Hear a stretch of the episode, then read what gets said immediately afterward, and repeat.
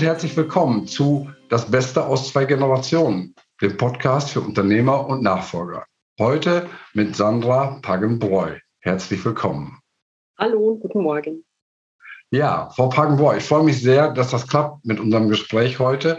Es geht um eine Unternehmerin, die Sie äh, sind und darstellen, die die Nachfolge von Ihrem Vater ähm, angetreten hat, die gleichzeitig Mutter ist und in diesem Spannungsfeld aus meiner Sicht einen ganz guten Job macht. Aber das ist mit einer riesen Herausforderung verbunden. Darum soll es heute gehen. Und deswegen möchte ich Sie bitten, sich einfach mal vorzustellen, ein bisschen was zum Unternehmen zu sagen, zu dem, wie das bislang gelaufen ist, damit die Zuschauerinnen und Zuschauer, Zuhörerinnen und Zuhörer Sie so ein bisschen einordnen und einschätzen können. Super gerne. Vielen Dank, dass ich heute dabei sein darf. Ich freue mich sehr. Ähm, Kurz zum Unternehmen. Uns gibt es dieses Jahr seit 33 Jahren. Mein Vater hat die Firma gegründet. Wir verkaufen Maschinen und Equipment für die Elektronikproduktion, sind damit in einer sehr männerlastigen und etwas konservativen Branche, in, in die ich aber reingewachsen bin und mich sehr wohl fühle. Ähm, ich bin dabei seit 2014 und jetzt seit dem 1. Januar auch Geschäftsführerin, hm, gemeinsam noch mit meinem Papa. Mhm. Und ich bin 2021 Mama geworden. Ähm, wahrscheinlich geht es mir da wie vielen, vielen anderen auch. Ich habe mir das alles sehr viel einfacher vorgestellt, als es tatsächlich ist. Ähm, aber ich glaube, das hat das Kinderkriegen generell so an sich. Also nicht nur als Unternehmerin, sondern äh, ja, wenn wir alle wüssten, wie das ist, Kinder zu haben, würden, hätten wir wahrscheinlich keine, obwohl wir es nicht äh, bereuen. Also die wenigsten, Gott sei Dank. Ja, es ist, kommt einfach eine riesen Herausforderung auf einen zu, die man vorher gar nicht äh, so sehen kann, oder? Ja. ja. kann man nicht einschätzen, selbst wenn man, so wie ich, ein bisschen später dran ist und viele Freunde schon Kinder haben. Man versteht es erst, wenn man in der Situation ist. Hm. Erst dann kann man es nachvollziehen. Ja, vorher ist noch Theorie und dann ja. ist es plötzlich Praxis. Ja, das ist so. Ja, Sie sagen, äh, Sie sind vor zwei Jahren Mama geworden. Das heißt, Sie haben jetzt ein Kind, das ist schon im Kindergarten oder in der Kita oder ist noch komplett zu Hause? Die ist seit September letzten Jahres in der Krippe.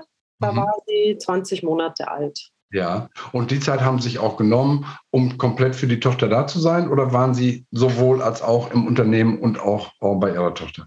Also ich muss vorne wegschieben, dass ich einen ganz fantastischen Mann habe, ähm, der das mit mir gemeinsam macht. Mhm. Wir haben uns die Elternzeit geteilt. Wir waren die, die ersten 14 Monate, haben wir beide nur 50 Prozent gearbeitet. Also beziehungsweise den, den Mutterschutz waren wir beide komplett zu Hause, also die zwei Monate. Und dann haben wir beide nur 50 Prozent gearbeitet und hatten dann noch Elternzeit plus, wo wir dann beide nur 25 Stunden gearbeitet haben. Und dann von, von Mai bis September letzten Jahres haben wir beide wieder 80 Prozent gearbeitet, hatten aber noch keine Außerhausbetreuung. Ja. Das war die schwerste Zeit für uns. Okay, das heißt, Sie haben da um, ja, sich die Zeit abgeknapst mhm. für die Tochter mhm. als auch fürs Unternehmen und mussten einfach da zeitlich einen Spagat machen. Oder haben ja. Sie eine Hilfe gehabt im Haus, oh, die sich mit um die, um die äh, Tochter kümmern konnte? Hatten wir leider nicht. Ähm, wir hatten, also Gott sei Dank, meine, meine Mama, meine Schwiegermama, die haben viel abgefedert. Und wir hatten Babysitter hier aus der Gegend, die uns ein bisschen unterstützt haben. Ich habe das große Glück, dass ich viel aus dem Homeoffice machen kann. Das heißt, ich war vor Ort, ähm, war im Prinzip greifbar, habe aber gearbeitet. Ja. Aber also diese, diese paar Monate, die waren echt heftig. Und seit, seit die Kita ist, ähm, entspannt sich die Situation wieder. Mhm. Aber es ist schon, wenn, wenn nicht alle Zahnräder ineinander greifen, also wenn einer krank ist oder Kita geschlossen ist oder so, dann, dann wird es schon ganz schnell ganz stressig. Muss man sofort entsprechend spontan reagieren ja. und was organisieren, was ja. nicht auf dem Plan ist und äh, ja, improvisieren. Ja, meine, das ist natürlich schön. Ähm, als Unternehmer ist man ja doch ein bisschen flexibler oft als als Arbeitnehmer aber eben auch nicht immer. Ich habe auch Termine, die muss ich wahrnehmen, die kann kein anderer übernehmen. Ähm, und mein Mann hat Gott sei Dank auch die Möglichkeit, von seinem Arbeitgeber her relativ flexibel zu sein. Da wird Familie auch sehr hoch angesetzt, auch im Team. Schön. Das heißt, ähm, wir halten mal fest, ähm, dass die Möglichkeit heute auch für Männer eben Elternzeit nehmen zu können, sich um die, um die Kinder oh, egal ob eins oder mehr, kümmern zu können, ist aus ihrer Sicht ein Riesenfortschritt, ein Riesenplus. Denn das hat es ja, wenn ich jetzt mal meine Generation zurückgehe, meine Kinder sind 30 plus und der Jüngste noch nicht ganz, der wird nächstes Jahr 30, um, da hat es das noch nicht gegeben. Ja. Und da war auch eine klare Regelung. Meine, meine äh, Frau war zu Hause, ich war ähm, unterwegs und das beides auch heftig. Ja. Also mehr oder weniger zu 100 Prozent. Ich war ja nie da. Als, ja. als Vertriebsleiter international war ich wirklich viel auf Achse. Mhm.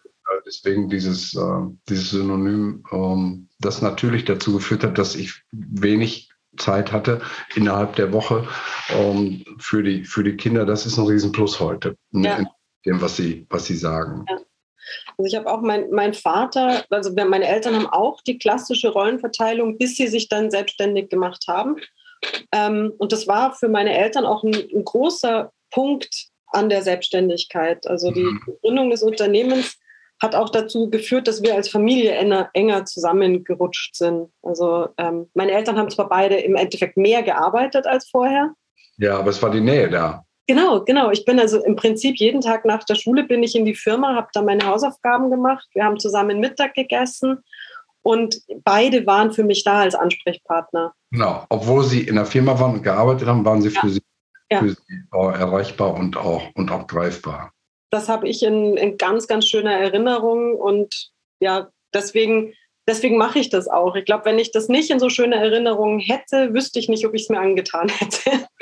Die Nachfolge ist bei Ihnen schon, wenn man so will, in der Kindheit angelegt worden, wie ein, wie ein Pflänzchen, das dann sich entwickelt hat über oh, ihr Leben, wo sie eben durch die Situation, die die Eltern geschaffen haben, Bezug zum Unternehmen bekommen haben. Ich spreche das deshalb an, weil ich das für einen ganz wichtigen Punkt halte. Nehmen wir mal ein anderes Szenario, sie hätten überhaupt keinen, keinen Zugang zur Firma gehabt, hätten eben zu Hause die Hausaufgaben gemacht, die Eltern wären aber weg gewesen, Schlüsselkind um, als, als Stichwort, hätten sie möglicherweise gar nicht so den Zugang zur Nachfolge gefunden. Das ist sehr gut möglich, ja. Also für mich war das immer, für mich war die Firma ein zweites Zuhause auch die, wir haben ja viele langjährige Mitarbeiter, oder wir haben ja nicht viele Mitarbeiter, wir sind ein kleines Unternehmen, aber die Leute, die wir haben, sind lange dabei. Und ähm, das ist ja, also ist natürlich nicht wie Familie, es sind Mitarbeiter, aber trotzdem, da ist eine enge Bindung da. Ja, wie viele Mitarbeiter haben Sie, darf ich das fragen? Wir sind zu siebt aktuell. Okay, ja, das ist tatsächlich überschaubar, aber dann ist es wirklich so ein, so ein familiäres Team, wo sich jeder oh, kennt und wo man auch Dinge oh, offen austauscht, die bei einer größeren Belegschaft ganz normal oh, nicht mehr stattfinden. Ja, genau. Ja, gehen wir nochmal um, auf die Nachfolge. Sie sagten eben, Ihr Vater ist noch im Unternehmen, ist auch noch oh, Geschäftsführer. Das heißt, Sie sind praktisch jetzt in dem Prozess der, der Übergabe. Sie sind schon mit eingestiegen und er ist noch nicht raus. Genau. Ja, wie, wie, wie läuft das? Gibt es da um, eine große Harmonie oder gibt es auch uh, Reibereien? Gibt es Diskussionen über die Ausrichtung des Unternehmens, über uh, Personalentscheidungen, über Budgets, über uh, alle möglichen Dinge? Wie handhaben Sie das? Also grundsätzlich ähm, gibt es eine große Harmonie. Ähm, wir besprechen die, die größeren Entscheidungen immer im Team, also beziehungsweise mein Papa und ich. Meine Mama ist auch noch mit dabei, die macht noch ähm, die ganzen finanziellen Sachen. Das heißt, die haben wir auch mit im Boot. Ich persönlich bin immer froh um das Korrektiv. Ähm, wenn ich wenn ich es nicht schaffe, meine Eltern zu überzeugen, die mir ja prinzipiell positiv gesonnen sind und mir vertrauen, dann bin ich vielleicht selber nicht überzeugt genug. Mhm. Das habe ich, hab ich für mich festgestellt. Ähm, Deswegen funktioniert das ganz gut. Meine Eltern bringen gute Einwände. Die Erfahrung ist nicht zu unterschätzen. Also ich bin da sehr dankbar dafür.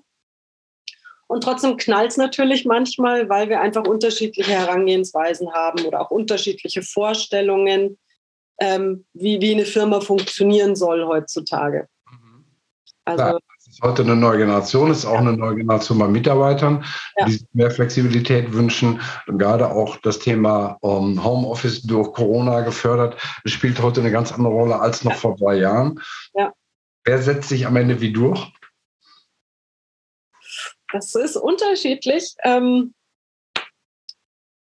aktuell, also mit, mittlerweile sind wir eigentlich schon so, dass es ist, okay, Sandra, es ist, es wird über kurz oder lang komplett deine Firma sein du musst entscheiden. Ja, auch wenn wir nicht ganz glücklich damit sind, teilweise. Ja. Aber ich versuche schon, auch meine Eltern mitzunehmen. Mir ist es wichtig, auch zu überzeugen und nicht ja. nur zu entscheiden. Genau dass man möglichst einen Konsens findet. Aber ihre Eltern haben dann doch die Fähigkeit zu sagen, okay, wir sehen und du hast gute Argumente, auch wenn das vielleicht nicht unsere Meinung ist, wenn wir vielleicht noch ein bisschen skeptisch sind, ob das wohl erfolgreich ist. Aber wir treten jetzt an die Seite und lassen, lassen dich doch vorgehen und lassen dich das so gestalten, wie du das für richtig hältst. Die wenigsten Dinge sind ja auch ähm, in Stein gemeißelt. Also man kann ja auch Sachen ausprobieren und sagen, okay, wir, wir schauen mal, wo das hinführt. Wir schauen mal, wie das funktioniert. Und dann muss man halt wieder Stellschrauben drehen, ja, das ist. Das ist ein total wichtiger Punkt, was leider ähm, in unserer Gesellschaft oft ganz anders gesehen wird. Um, es gibt die Möglichkeit, Fehler zu machen. Und Fehler sind in der Regel auch nicht existenzbedrohend. Wenn es jetzt nicht wirklich ganz, ganz dicke Dinger sind, wo mit einem Auftrag eine Abhängigkeit entsteht und die Firma in die Knie geht, das ist ja in den allerseltensten Fällen der Fall. Und äh, ja, wir lernen ja leider schon in der Schule, dass Fehler bestraft werden, dass man schlechte Noten kriegt, möglichst keine machen soll. Rote Farbe ist sehr kritisch, mhm. auch wenn man Klassenarbeit zurückkriegt.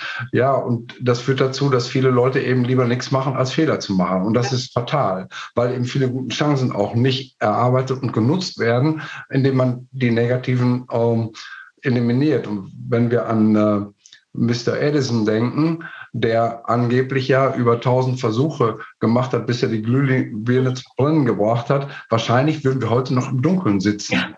Wenn der und nach dem ersten, zweiten, fünften oder zehnten Versuch aufgegeben hätte und die als Fehler gesehen hätte. Er hat eben das so interpretiert, dass er, mein Plan ist noch nicht gut genug. Ich muss noch was ändern.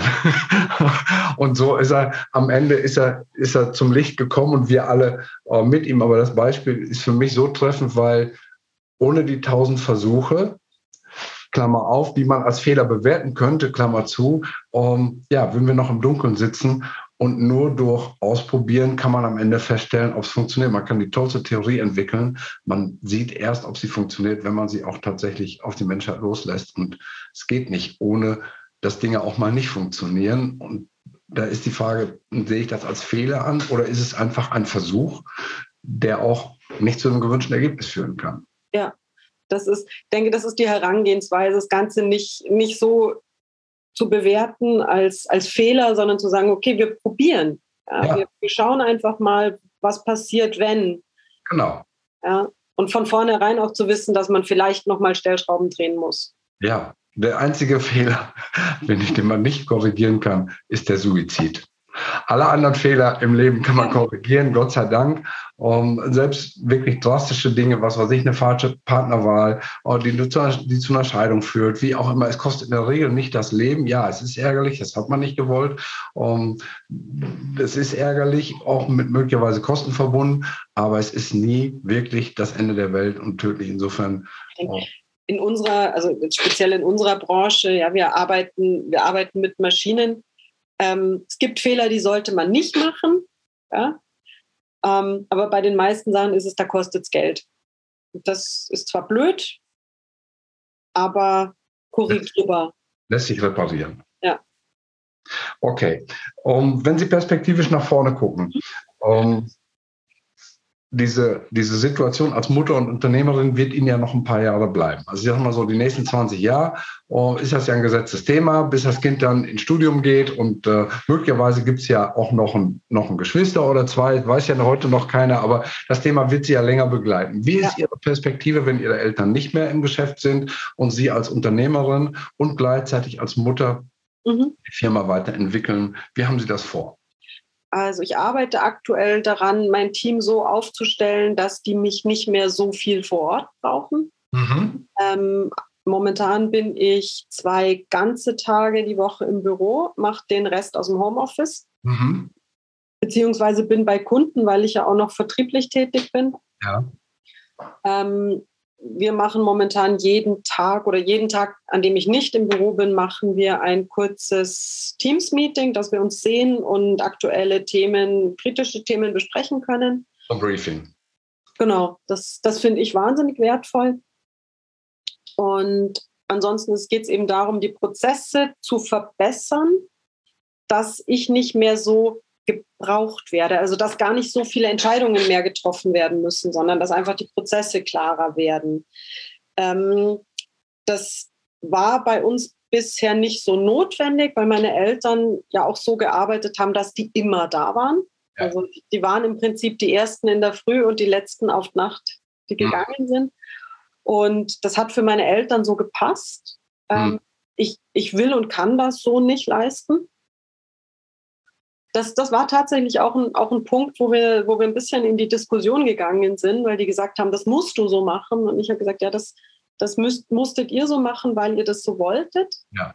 Aber es gibt da auch andere Lösungen dafür. Das, ähm, ja, und es ist ja auch oft ein Wachstumsdeckel, so eine, gläserne, so eine gläserne Decke, die sich Unternehmer einziehen, die dann auch in der Regel nicht über 10, 12 äh, Mitarbeiter expandieren. Klassischer Handwerksbetrieb, schon ein bisschen größer als nur äh, Meistergeselle und, äh, und ein Auszubildender, um, wo eben alles an dem Chef gebunden ist oder an der, an der Unternehmerin, weil sie in jede Entscheidung involviert ist, morgens den Einsatzplan macht, nachmittags die Stundenzettel, äh, dass sie selber die Rechnung schreibt, etc. Und das ist eben in Ihrem Fall, wenn ich Sie richtig verstehe und ich übersetze das mal, und nicht der Plan, sondern Sie sagen, ich schaffe Strukturen, indem ich Mitarbeitern Aufgaben gebe und auch Verantwortung übertrage, dass die entscheiden können in einem klar definierten Rahmen. Ich schaffe Prozesse, in denen ich nicht mehr kleinteilig involviert bin, sondern nur noch in Sonderfällen, die definiert sind, wo ein Mitarbeiter sagt, will ich nicht mehr entscheiden oder kann ich nicht oder darf ich nicht mehr entscheiden, aber möglichst viel an die Mannschaft zu delegieren, sprich ein Team aufzubauen, bei dem sie, ich nenne das mal, abkömmlich dann geworden sind. Sich selber, sich selber abkömmlich machen, nicht überflüssig, das ist ein anderes Wort, aber, aber abkömmlich machen, dass nicht mehr alles an sie gebunden ist, das habe ich so verstanden, ist für ja, sie genau. ein wichtiger Schritt. Ganz genau. Also ich, ich möchte, dass die Firma auch funktioniert, wenn ich nicht da bin. Ja, das ist ein sehr wichtiges Ziel. Ich sage mal, wenn jemand vier Wochen in Urlaub fahren kann, ohne dass das Chaos ausbricht, dann hat er schon einen ganz wichtigen Schritt getan, auch in Richtung Übergabefähigkeit. Das sind ja meine, ähm, meine Kunden sind ja in der Regel Unternehmer, die in dem Prozess der Übergabe sind oder auch erst noch rein wollen und als wichtigste Aufgabe haben, sich abkömmlich zu machen, sodass der Laden vier Wochen ohne sie läuft ähm, und nicht alles und nicht alles zusammenbricht. Und das haben sie jetzt auch als Nachfolger im Volk. Denn generell finde ich, ist das eine unternehmerische Aufgabe, sich aus dem Tagesgeschäft so rauszuziehen, dass die Mitarbeiter das machen und mhm. das Tagesgeschäft so organisiert ist, dass es nicht vom Unternehmer oder von der Unternehmerin in ihrem Fall abhängig ist. Genau, das ist, ich denke, bei, bei so einem kleinen Unternehmen, wie wir das sind, ist das so jetzt auch noch nicht möglich. Ich werde natürlich auch noch Aufgaben wahrnehmen müssen und auch wollen, die Tagesgeschäft sind. Aber ich möchte, das, das sind halt dann meine Aufgaben. Ja, ähm, aber die Mitarbeiter sollen auch ohne mich arbeiten können. Ja, genau. Ja, und dazu gehört eben auch die Entscheidungsmöglichkeit zu übergeben, sprich Verantwortung auf der einen Seite und die Möglichkeit zu entscheiden auf der anderen Seite. Und das ist, glaube ich, der, der größte Schritt, dieses Vertrauen zu investieren, dass ein Mitarbeiter das gut machen wird und dadurch zieht man auch andere Mitarbeiter an, als Leute, die jeden Morgen erst auf ihren Befehl warten, in Anführungsstrichen, oder auf ihre Anweisung, was sie denn genau machen sollen und wie sie es machen sollen. Das ist eine andere Qualität, die mhm. man, dadurch erreicht. Ja, ich glaube, das ist der einzig, einzig ähm, erfolgversprechende Weg, die, dass sie den äh, gehen können. Wenn sie ähm, die äh, Situation sehen, dass ja in vielen Unternehmen oder in vielen Unternehmerfamilien Töchter da sind. Und ich denke gerade an zwei Männer, mit denen ich zusammenarbeite, die beide Töchter haben und so ein bisschen auch, ja, die Frage, können die das schaffen? Mhm. Nämlich die Situation, in der sie jetzt sind, wenn die mal Kinder haben, da gleichzeitig, dass die gleichzeitig auch ein, ein, ein Unternehmen führen. Was würden Sie denen raten? Diesen diesen Inhabern oder auch den, den Töchtern, die in der Situation? Ich, ich glaube, das Wichtigste ist, dass man offen auch über die jeweiligen Ängste spricht mhm. oder über die Sorgen. Also dass sowohl der Inhaber drüber spricht, so hey, wie stellst du dir über das vor, wie wünschst du dir das, was, was glaubst du, kannst du leisten, mhm. ähm, dass man eben aber auch als, als Nachfolgerin einfach sagt, so okay, das ist das, was ich mir wünsche, so stelle ich es mir vor aber das, wir hatten es ja vorher schon, solange noch kein Kind da ist, kann man sich es nicht wirklich vorstellen. Also ich, ganz kleine Anekdote von mir. Ich habe ähm, nach meinen zwei Monaten Mutterschutz wieder angefangen zu arbeiten und bin an diesem ersten Tag ins Büro gefahren. Und ich habe ja. meine zwei Monate alte Tochter dem Vater in die Hand gedrückt, der ja immer da war. Wir hatten ja auch eine enge Beziehung und trotzdem habe ich geheult wie ein Schlosshund auf dem Weg in die Arbeit. Ja, und das ist was, was man sich nicht vorstellen kann, wenn das Kind noch nicht da ist. Dass sie über ihre eigene emotionale äh, Aufgewühltheit betroffen ja selber überrascht waren und, und, ja. und gedacht haben, was mache ich hier eigentlich? Ja. Und, es war doch klar, ist doch abgesprochen. Jetzt heule ich trotzdem. Das heißt, die, ihre Emotionen, ihre Gefühle haben in dem Moment einfach die Oberhand bekommen und haben mit ihnen Rad gefahren, wie sie es selber gar nicht erwartet haben. Und da passiert, also es passiert einfach was, also nicht nur bei den Frauen, das ist ja bei den Männern auch. Ähm, da passiert einfach was durch so ein, durch so ein Kind. Ja, mhm. Das kann man vorher nicht, nicht nachvollziehen. Und ich, ich denke, wichtig ist, dass man auch immer noch offen bleibt für neue Wege. Also auch wenn man sagt, ich fange nach zwei Monaten wieder an, Vollzeit zu arbeiten, das habe ich jetzt nicht, aber man sagt, nach zwei Monaten fange ich wieder an und man stellt einfach fest, ich kann das jetzt so nicht leisten, dass man dann noch Alternativen hat oder sich zumindest erlaubt, auch über Alternativen nachzudenken, um auch diesen Druck rauszunehmen. Ja, genau. Weil ich, also ich finde, das Schlimmste ist eigentlich, wenn man sagt, ich habe jetzt gar keine Wahl, weil dann dann, dann nimmt man sich ja auch komplett die Motivation raus. Ja, und äh, man macht sich auch selber dann äh, zu einem Opfer. Ja. In dem Moment, wo ich keine Wahl mehr habe, also etwas alternativlos ist, ist es ja nicht mehr meine Entscheidung. Ganz genau. Und, äh, es, es, trifft jemand eine andere Entscheidung, hinter der ich dann in dem Moment auch nicht stehen kann. Vielleicht rational, aber nicht emotional. Und ja. dementsprechend äh, gerate ich noch stärker unter Druck. Und, äh, und das Leben wird dadurch nicht einfacher. Ja, ganz genau. Also ich denke, dieses sich selbst immer wieder bewusst zu machen, hey, das ist das, für das ich mich entschieden habe und ich will das so. Mhm. Aber wenn sich die Situation ändert, kann ich auch meine Situation aktiv wieder ändern und kann eine andere Entscheidung treffen. Genau. Nicht so nach dem Motto, das hast du doch einmal so gesagt. Genau nicht mehr so, so nach dem Motto, du bist wortbrüchig, ja, um, ähm, das ist eben eine neue Situation, das ist anders, als man sich das vorher vorgestellt hat, dann auch dazu zu stehen und das, äh, das äh, anzuerkennen und auch ja, zu, ein Stück zu verteidigen, ist ja. einfach an der Stelle wichtig. Und, und auch, also was ich ganz, ganz wichtig finde, ist, wenn man Hilfe braucht, darf man sich Hilfe holen. Das fällt ganz vielen jungen Müttern einfach schwer, weil sie das Gefühl haben, aber, aber alle anderen können es doch auch. Das stimmt ja gar nicht. Ja? Man sieht es nur nicht. Man sieht nur nicht, wie viel Hilfe die anderen oft haben.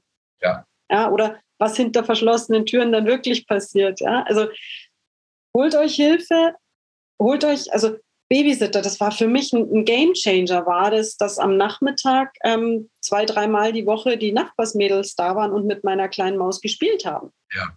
Ja, die, die Kleine hat es geliebt und ich konnte einfach mal ein paar Stunden in Ruhe arbeiten ja, einfach mal durchatmen und sich, sich um andere Dinge äh, kümmern zu können. Das Hilfe holen äh, gilt natürlich auch in dem Kontext, in dem wir uns hier unterhalten, Unternehmensnachfolge, auch für die, für die abgebende ja. Generation, die ja oft das Gefühl hat, als Unternehmer, so wie der einsame Kapitän ähm, des Dampfers auf der Brücke zu stehen, alle Entscheidungen alleine treffen zu müssen, für alles verantwortlich zu sein, ja. morgens der erste, abends der letzte, ohne mich geht's gar nicht. Das ist eine ganz furchtbare Situation, aus der man ganz schwer rauskommt. Ja. Ähm, ohne Unterstützung von außen, die helfen kann, das aus einer völlig anderen Sicht zu sehen oder auch, was Sie eben zu Anfang gesagt haben, Kommunikation zu führen. Das hört sich so einfach an, ja, darüber zu sprechen, was nötig ist. Ähm, und im Zweifelsfall ist doch schwierig, weil die Gespräche, die am, am Armbrottisch stattfinden, in der Regel eben nicht um, so eine klare Struktur haben und auch alle Emotionen außen vor lassen, die ja man vielleicht in so einem Gespräch nicht haben will. Und das erlebe ich eben, wenn ich ähm, solche Gespräche in der Familie moderiere dass die ganz anders ablaufen, als wenn jemand als Betroffener selber auch gleichzeitig ähm, so ein Gespräch führen oder moderieren will. Bei zweien äh, geht das noch. Oder in ihrem Fall drei, ihre Mutter, äh, ihr Vater und sie. Aber wenn da dann noch drei Geschwister mit am Tisch sitzen, dann äh, wird das Ganze riesen, zu einer riesen Herausforderung. Und da ist einfach eine Unterstützung von außen enorm wertvoll. Völlig unabhängig von, von mir, der ich das jetzt äh, hier äh, zum Besten gebe oder, oder ihren äh, Tipp da unterstütze. Egal wer das ist, jede Unterstützung ist besser als ohne eine Unterstützung ja. zu haben ja, da so viele Emotionen einfach auch immer hochkochen. Also das, wo man, wo man jetzt gar nicht davon ausgeht. Also man, man sagt was und das macht für einen selber total Sinn und ist, ist überhaupt komplett neutral gemeint, aber das triggert bei dem anderen dann irgendwas, wo er sich dann nicht wertgeschätzt fühlt oder gerade in der Nachfolge, was ich ganz, was ich einen kritischen Punkt oft finde, ist, ich sage irgendwas, ich habe eine Idee, wie man Sachen ändern könnte, anders machen könnte. Und ähm, meine Mama hat dann das Gefühl, ich würde sie kritisieren dafür, wie sie es gemacht hat. Ja. Mhm. Wobei ganz anders, ja. Ich, ich finde, meine Eltern haben das wahnsinnig toll gemacht und die, die haben das Beste gemacht, was sie, was, wie sie es konnten und wie sie es ja auch wollten. Mhm. Wenn ich dann sage, ich will das aber anders, dann ist das von mir nicht Kritik an meine Eltern aber wird natürlich ganz schnell so aufgefasst und genau da liegen die, liegen die Klippen. Ich erlebe das auch, dass gerade in Nachfolgeprozessen die Ratio, die ist immer in den Griff zu kriegen. Da geht es am Ende geht's um Zahlen, Daten, Fakten, es geht um Verträge, um Steuern und Recht. Um, ähm, aber die emotionale Seite ist immer die, die die Menschen total bewegt und auch belastet, weil das ganz viel mit Wertschätzung, mit Anerkennung uh, zu tun hat, mit Ängsten, mit Sorgen, mit Zweifeln, mit allem, was egal von welcher Seite jetzt damit reinkommt.